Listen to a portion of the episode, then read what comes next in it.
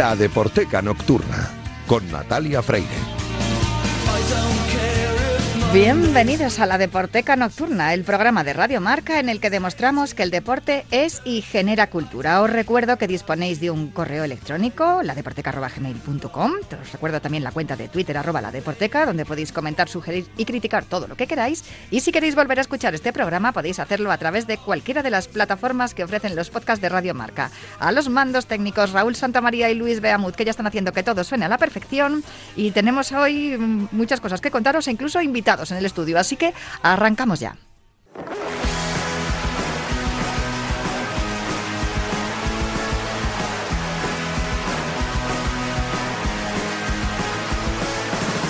No me gusta que me guste el fútbol, pero ¿qué le voy a hacer? Venga Lopetegui, sonríe, Florentino paga bien, dando pena contra Holanda, casi casi rompo la pared y mi colega como cristiano. Y yo no pido calma, sino que me abran el micro para saludar una noche más aquí en Himno Titular en la Deporteca de Radio Marca a nuestro fichaje de la temporada, Julio Ruiz. Muy buenas noches, ¿cómo estás? Hola, ¿qué tal Natalia? ¿Cómo estamos? Pues muy bien, muy contenta, porque además eh, hoy voy a tener visita en el estudio, así que estoy encantada de la vida. Eh, te, pido que te quedes luego un ratillo. Me quedo un eh, po- pero de oyente solo. Sí, de ¿eh? oyente, de oyente, porque yo creo que vamos a hablar de un grupo que se puede llamar emergente, porque Sí. acaban de presentar un trabajo así, eh, hace unas semanas estuvieron tocando en Madrid y entusiasmó a propios y extraños, con lo cual nos pareció buena idea mm, eh, charlar con el vocalista del grupo que viene a continuación, pero ahora vamos a hablar de dos grandes, grandísimos. La semana pasada estuvimos hablando de un concierto enorme que se celebró en el Santiago Bernabéu y hoy vamos a hablar de una mujer, en principio, aunque luego también hablaremos de un hombre, evidentemente, pero de una mujer que mm, vistió la camiseta del Atlético de Madrid y no sabe darle al balón. No, no, no. Además que yo creo que aquellos que sean oyentes de Radio Marca, de la Deporteca de Himno Titular, imagino que puede que se hayan pasado por una exposición que hicieron y que los responsables fueron los 50, en donde bueno, aparecían imágenes de ese calderón, de ese estadio ah, en la ribera del Manzanares, que ya forma parte del recuerdo, y al lado de motivos futbolísticos había una exposición de fotos en donde aparecían toda esa gran tacada de artistas que han pasado por el escenario, que pasaron por el escenario el Vicente Calderón. Y este aquí que un me gusta que la semana pasada te hubieras apuntado el dato del 15 de julio del 87 del maxi concierto en el Bernabéu, porque un poquito después, el 27 del 7 del 90, o sea, tres años después, 27 de julio del 90, en la época en que Madonna estaba presentando su disco Like a Prayer, cuarto álbum de su carrera, aterrizó por primera vez en el Calderón, que fue luego cuando hablaron de que hubo un pre-party, un post-party, y que por allí estaba eh, Almodóvar y Banderas y todo eso. Pero nosotros vamos a la parte musical. En un momento determinado del concierto hay alguien, Dani, Dani Gutiérrez, eh, responsable, yo creo que es el número dos de la promotora Doctor Music, que es del Atleti de toda la vida, cogió, le lanzó una camiseta. Yo no sé si Madonna en ese momento sabía que se estaba poniendo la camiseta del equipo que jugaba sus partidos allí. Y Domingo J. Casas, que yo creo que es el fotógrafo con mayúsculas de la historia del rock y del pop, uno echa la vista atrás y los últimos 40 años de imágenes portadas de discos y demás que llevan la firma de Domingo J. Casas, siempre en el foso, en eh, sesiones de fotografía con artistas, siempre ha estado ahí hábil para darle al clic y, y captar ese momento. ¿Cómo será la cosa y cómo será de especial esa foto? Esa foto de Madonna, ahí estamos. Bueno, Es que la he buscado en el Google. eh, eh, esa- ¿Cómo será de especial esa foto? Que ha habido veces que cuando esa exposición del Calderón eh, que hicieron los 50 ha paseado por distintos lugares de la geografía española, a lo mejor le faltaba a la expo esa foto por la característica de especial que tiene. Y claro, eh, el personal pensará, pero si Madonna, que yo sepa, hay un hijo que tiene, pero que jugaba en las categorías inferiores del Benfica. O sea que podré, se, ¿Cierto? podría, claro, se podría haber puesto. Esto es anterior. Bueno, fotón para la posteridad. Y yo creo que esto, los seguidores del Atleti y de Madonna, si cogen y hacen una ampliación de la foto e incluso llaman a la puerta de Domingo J. Casas, a lo mejor estas, estas fotos de toda la vida de calendario, la colocan ahí y tienen a Madonna vistiendo la camiseta del Atleti. Y ojo, qué artista es Madonna. Está en mi top, o sea, Sí. te diría que igual hasta en el 1, ¿eh? porque es que yo Madonna, por donde ella pisa, yo beso el suelo. ¿Cómo se puso la camiseta? El nudito que se hizo para que le quedara ajustadita y estupenda la cintura. O sea, qué arte, qué Lo que no- poderío y qué maravilla. Lo que no sé yo, Natalia, si se la llevó después la camiseta. Yo tengo entendido, y esto Sí. tendré que constatar, eh, o contrastar, eh, ¿Con Domingo J. Casas no. o con Dani Gutiérrez? y con eh, el coleccionista Jesús Ruiz, Sí, que tengo entendido que esa camiseta está en poder de Jesús Ruiz en la colección, porque sí, recuerdo que en uno de estos festivales de cultura en rojiblanco, que por cierto se celebró uno el pasado 26 de abril en el Metropolitano con gran éxito de público y de audiencia, eh, en uno de estos festivales de, de cultura en rojiblanco que se, hizo- se hacían antes de la pandemia, él llevó su colección de camisetas y llevó la de Madonna, precisamente. Así que mm, eh, tengo entendido que esa camiseta está en, en poder del coleccionista Jesús Ruiz. Tendré que eso, que, que confirmar esta información que me viene ahora sí de memoria. Pero sí, impresionante Madonna con la camiseta de la Leti, aunque no sé por qué. Yo creo que luego los artistas al estadio que van, les dan la camiseta y se la ponen. No sé si es a partir de aquel momento que, que a Fíjate- los artistas les dan la camiseta y se la ponen. fíjate tú que eh, por, por el aquel de eh, las bolas del bombo podría haberle tocado perfectamente en la Champions, en una eliminatoria pasada, al Atlético en el Benfica. Le podría haber tocado al equipo del que se puso la camiseta eh, Madonna, al que tiene, ahí está. Te lo digo, te digo esto, que luego ya a partir de ese momento le debieron de dar camisetas en todos los estadios, porque en ese en el año 90 también hu- hubo un concierto en, me parece que fue en Balaídos, y también le lanzaron la camiseta de Celta y dijo, espera que me la pongo también, no hay problema, no pongáis celositos. Ahora, La, la histórica es la del Atlético. la primera que se puso fue la de la Leti. Pues eh, no es la única que se ha puesto camisetas, ni es el único que ha lucido camiseta que no le pertenece. O sea, porque Madonna yo no sé si tiene equipo de fútbol eh, o, de, o de fútbol americano o de baloncesto. sí. Es posible que lo tenga. Pero eh, hay otros artistas, uno recientemente Sí. célebre... Hay un ah, toque, un toque sentimental. Sí, sí, sí. Ahora, sí. porque estamos hablando de Taylor Hawkins y por eso de fondo empiezan a sonar los Foo Fighters. Gracias Luis Beamut a los mandos técnicos como siempre, eh, ilustrándonos con la música cada vez que vamos cambiando de tema, hay al quite de todo.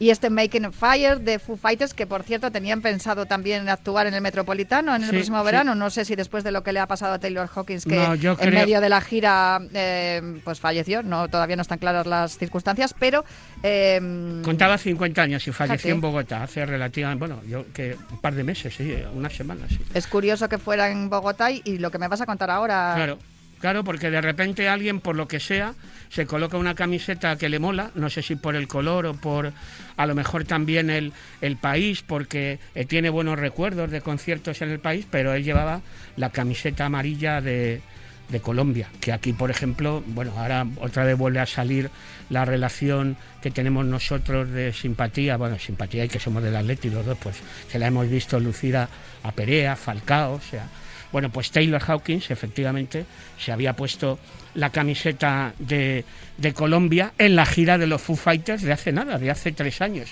en 2019. Y bueno, qué casualidad efectivamente que, que se hayan cumplido esas eh, pues coincidencias que no dejan de tener el toque el toque curioso que él se pusiera la camiseta de Colombia y que haya fa- fallecido en. Colombia. Dicho esto, la gente que conoce y que controla el mundo del rock, yo diría que Taylor Hawkins, uno de los, bueno, uno de los más importantes, un batería soberbio de última época. Además, yo siempre digo lo mismo. Un batería, en este caso, eh, eh, Dave Grohl, que tocaba la batería en Nirvana, Nirvana. junto a eh, bueno, junto a Kurt Cobain y junto a Chris Novoselic. Cuando alguien deja la batería y pasa a primer plano porque se inventó el proyecto Foo Fighters, muy bueno tiene que ser al que le encomienda la labor de los tambores cuando él era el que se encargaba de esa misión en el grupo anterior. Pese a esa recomendación, entre comillas, de Dave Grohl al fallecido Taylor Hawkins, era un gran batería, por supuesto. Pues aquí lo dejamos, pero como bien te decía, no te vayas muy lejos porque ahora nos espera también un, un momento emocionante. ¿Y que es alguien que une también fútbol y música? Efectivamente, Bueno, pues en este caso es un poco al revés. No son artistas que son aficionados a equipos de fútbol, sino un futbolista, exfutbolista, que además es periodista y ahora también es músico. Así que tenemos un poco de todo. Ahora mismo le vamos a saludar. Venga, muchas gracias. Soy todo oídos.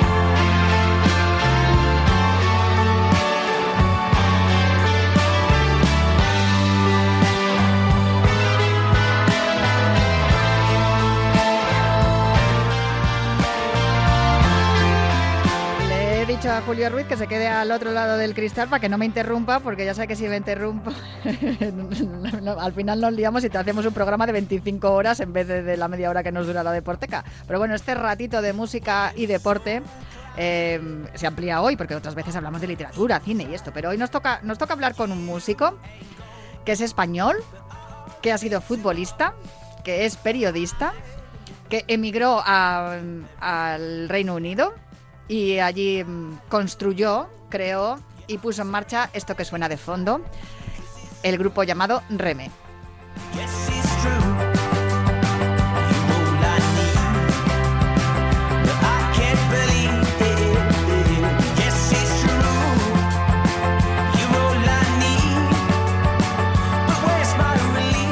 Esa voz que estáis escuchando de fondo en esta canción, uno de sus sencillos, Royal Cake, que por cierto podéis encontrar sus vídeos en YouTube. El vídeo de esta canción, o sea, eh, yo me rayo cada vez que lo veo porque ahora, ahora le voy a preguntar si ha tenido él algo que ver en eso.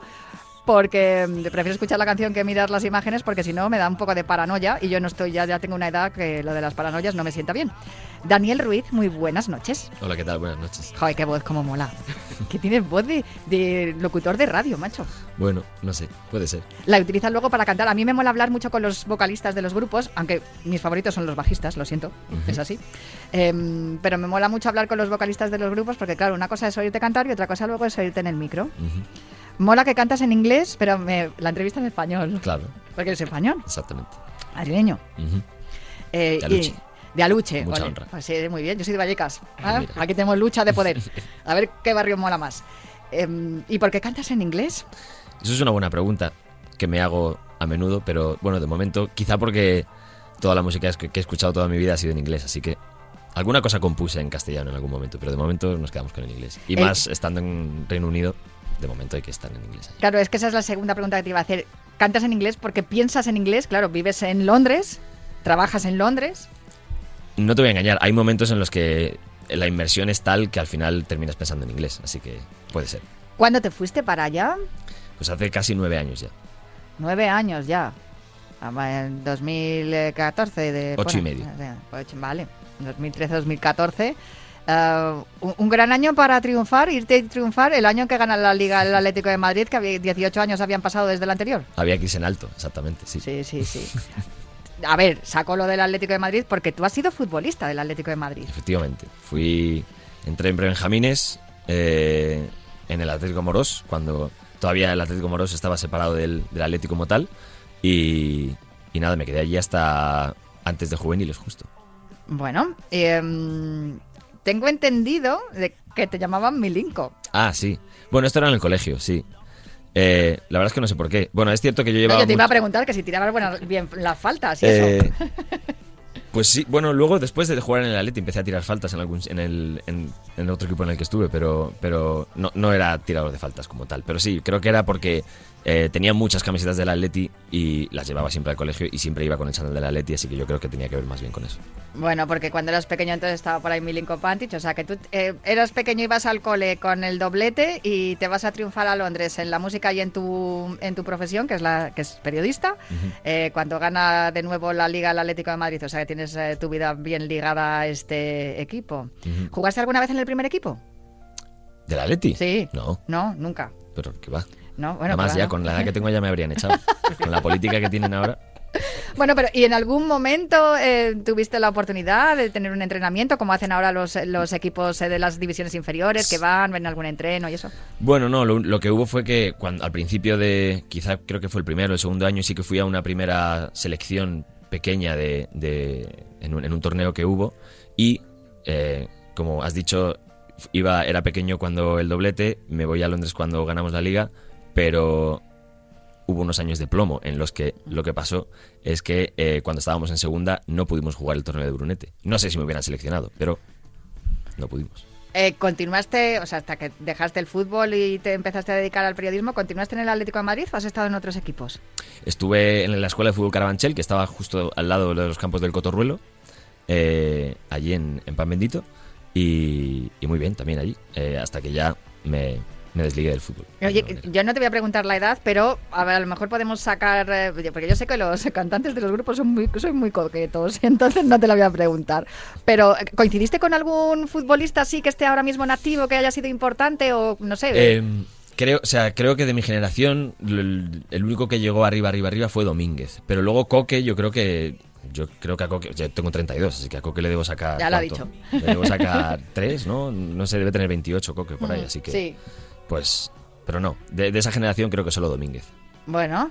Que no está mal. No, no, no está nada mal. No, esto te hace una idea de que, vemos millones de niños jugando a fútbol en el fútbol base todos los fines de semana y ah, es que mi hijo va a ser un crack, ah, mi hijo va a firmar un contrato con Méndez y estas cosas. Y luego no, llegáis muy pocos. ¿Has sufrido alguna lesión?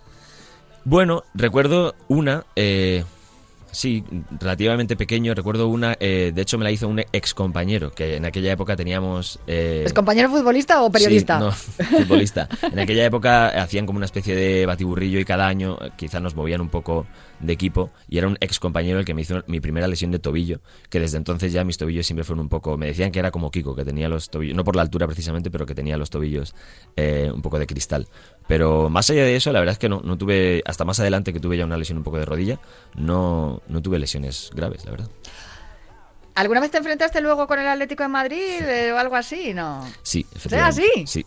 Eh, Ay, ¿Cómo es eso? Pues esto fue ya, ya fuera del Atleti. eh, venía el Atleti eh, estando en segunda, efectivamente, porque venían vestidos de amarillo. Y vinieron a jugar, ellos eran visitantes, venían como líderes absolutos, iban a subir de categoría y iban ganando 2-1. Y en un momento dado hay un córner, yo estoy en la media luna del área y el balón sale rechazado, la pego como puedo y el balón hace una parábola y se- el portero no la, no la atrapa y, y gol 2-2 y empate. O sea que esa, esa es otra de las eh, preguntas que te iba a hacer, que cuál era tu posición, claro, porque estamos aquí hablando Bueno. que te llamaba Milinko, pero no, me- no me está dando la impresión de que jugaras en el puesto de Milinko Pantic. No, cuando empecé de pequeño era delantero, centro, y luego empecé a retrasarme media punta, interior derecha, pero sí, siempre me quedé como media punta, interior derecha, por ahí. ¿Sigues jugando al fútbol? Ahora no, pero siempre pienso en volver, la verdad. Siempre me apetece, siempre pienso en que, siempre estoy pensando en que quiero volver a jugar al fútbol más a menudo. Fútbol aficionado, evidentemente. Sí, sí, semi, bueno, sí, aficionado, al final es aficionado. Ya tienes una profesión que es la de periodista que mola muchísimo. Sí, mola mucho. Qué mola guay. Porque muchas veces cuando los vienen los jóvenes y dicen, o vamos a los colegios a dar charlas y tal, es que yo quiero ser periodista. Y muchos compañeros dicen, no, no seas periodista, se trabaja mucho, se gana poco, es un trabajo muy esclavo y tal. Y yo siempre les digo, sí, sí, sí, es el trabajo más bonito del mundo. Es entretenido, eso sí. Y eso que tú no te dedicas a deportes, como es lo mío, No. cultura. No, pero sí, ser periodista es muy entretenido, desde luego, que, desde luego que tiene contras, pero tiene pros, que es, pues eso, conoces mucha gente interesante y es una profesión muy entretenida. ¿Te vas a Londres porque te reclaman allí como periodista porque además eres un periodista muy especial, que eres de economía. Anda, que fútbol, música y tu mm, actividad profesional habitual de 9 a 5 es los Sí. numeritos, el Euribor, ¿cómo va? ¿Me tengo que coger una tarifa plana de luz o mejor sigo con el mercado regulado? El Euribor ya no sé, creo que ya no está est- establecido. Ahora hay otro. Sí, eh, bueno, es verdad, que- sí, que ya- Bueno, es igual. Eh, no, me voy a. me voy a Londres porque, pues porque en España en ese momento no había el mejor mercado laboral del mundo y bueno, la demanda de periodistas financieros en Londres es mayor y bueno, me servía como para un cambio de aires que siempre había pensado en vivir fuera, así que creo que era, era un- una, una oportunidad eh, inmejorable. Vale, ya hemos hablado del fútbol y hemos hablado del periodismo, nos toca hablar de música, porque ad- además por eso te he invitado. Eh, tu grupo, Reme, ¿por qué Reme? Ya me has dicho que cantas en inglés porque vives en inglés, el grupo se ha creado allí, pero ¿sois todos, ¿sois todos españoles? ¿Sois eh, ingleses? ¿Cómo? Somos tres españoles, parece un chiste, porque somos un, ca- un catalán, un vasco y un madrileño y dos ingleses. Así que somos tres y dos. ¿Y cómo surge la cosa? ¿Os veis en un, en un pub y empezáis a hablar? Oye, yo toco la guitarra, yo canto, yo bueno, compongo. Bueno, no, eh, por ejemplo, el batería, yo lo primero que estaba buscando era un batería y sin yo escribir, sin yo todavía contactar con ningún batería, fue el batería el que me escribió a mí, así que eso fue la primera casualidad. El teclista era, era un amigo que teníamos en común, pero que no sabíamos que tocaba. Y, y el bajista, efectivamente, me lo encuentro en un pub Ah, y sabía. ayudado quizá por una Black Stout que me estaría bebiendo, me acerqué y le dije, hola, ¿tocas el bajo? Me dijo que sí, con cuatro preguntas más le teníamos en la banda. La Black Stout esa está buena. Una Guinness buena, sí. Sí, sí, sí, esa está, pero pega fuerte.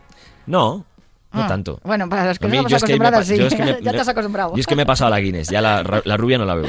No, no, yo tampoco, ¿eh? Mira, ya tenemos algo en común. No solo tu afición futbolística, yo, mm, yo no, yo jugaba de medio estorbo. Ya no juego porque me he lesionado. Em, ¿El nombre de dónde viene?